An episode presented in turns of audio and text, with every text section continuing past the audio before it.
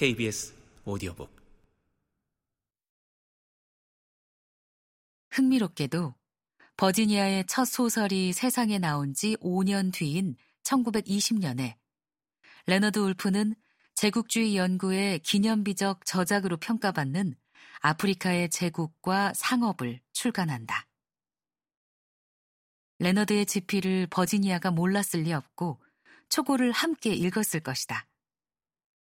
언뜻 레너드가 버지니아의 사상에 영향을 끼쳤을 거라고 생각할 수 있지만 최근 연구는 버지니아가 남편의 글을 단순히 읽는 수준에 그친 것이 아니라 공동 지필에 가까울 정도로 관여했다는 사실을 밝혀내고 있다.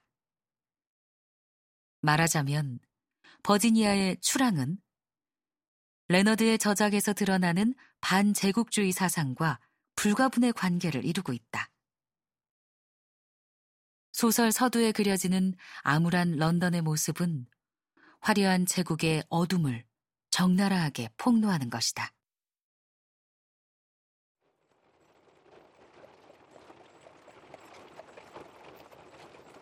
등장인물 중 한 명인 헬렌 엠브로즈는 런던을 일컬어 태어나서 30년을 살아왔지만 결코 사랑할 수 없는 도시라고 말한다.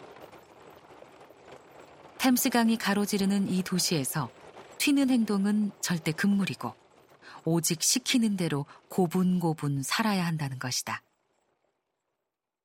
좀 산다는 사람들은 이렇게 숨막히는 관습의 코르셋에 갇혀 괴롭고 못 사는 사람들은 가난에 찌들어 고통을 받는다.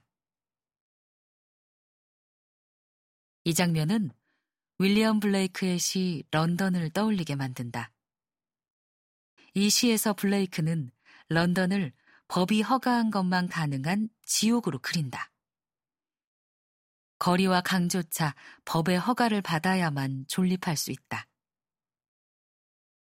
엠브로즈의 진술도 블레이크의 관점을 크게 벗어나지 않는 것처럼 보인다.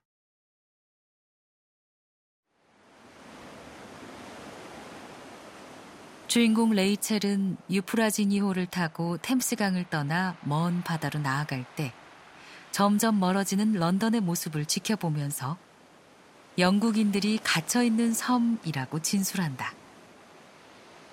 이 섬에 사는 이른바 영국인들은 듣지도 말하지도 못하는 사람들로 그려진다.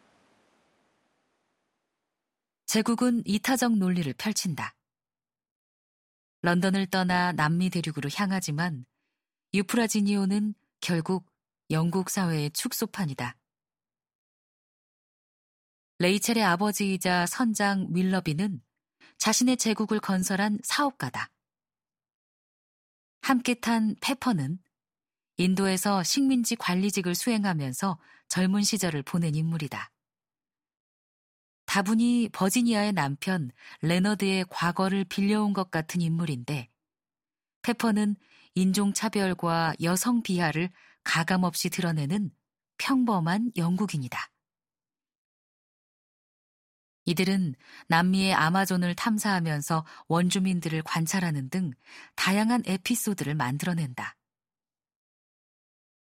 다양한 이야기를 관통하는 주제는 사회 진화론을 통해 원주민들을 자연계의 바닥에 놓고 영국인들이 이런 미개한 존재에 예의를 차려야 한다는 영국식 신사도 다시 말해서 제국이라는 문명 자체에 대한 비판이다.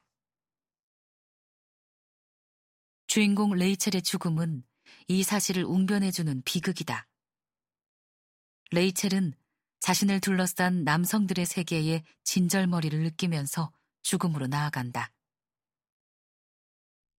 이 소설에서 특기할 점은 원주민을 교육해서 문명인으로 만들기 위해 예의 바르게 대해야 한다는 견해를 울프가 반박하고 있다는 사실이다.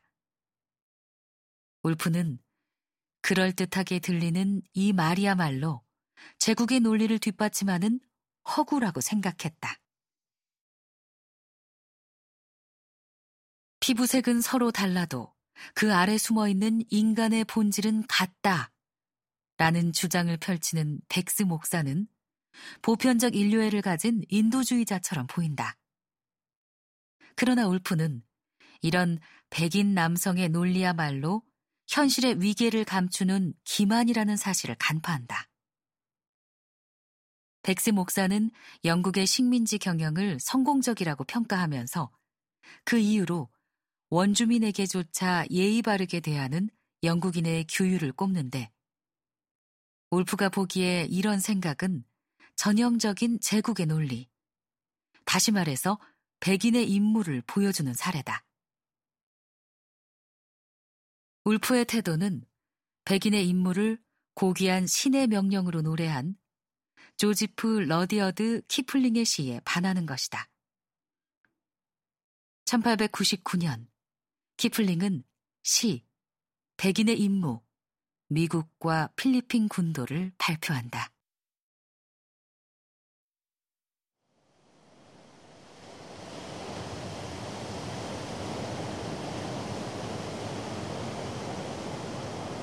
백인의 짐을 짊어져라.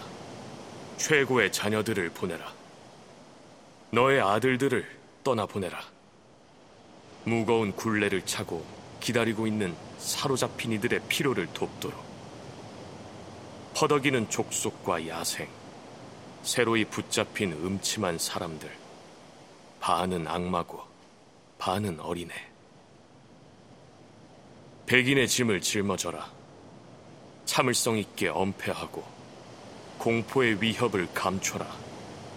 그래서 오만한 모습을 경계하라. 개방적이고 단순한 수백 번 쉽게 고친 말투로 타인의 이익을 추구하라. 타인에게 성취를 맛보게 하라.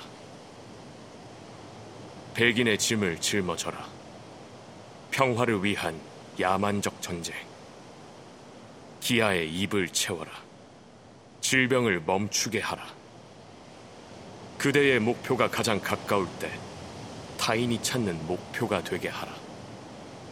게으름과 이교도의 아둔함이 그대의 희망을 무로 돌리지 않게 조심하라.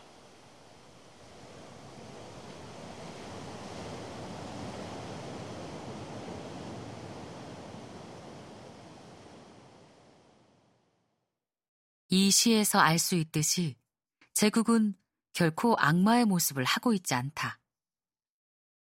키플링이 조언하듯이 제국의 집행자들은 오만하지 않고 아둔함에 맞서 명쾌한 논리를 펼치는 이타적 존재다.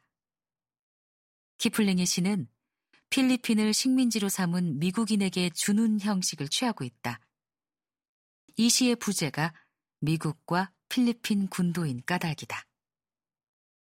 선배가 후배에게 한 수 가르쳐 주겠다는 뉘앙스를 풍긴다.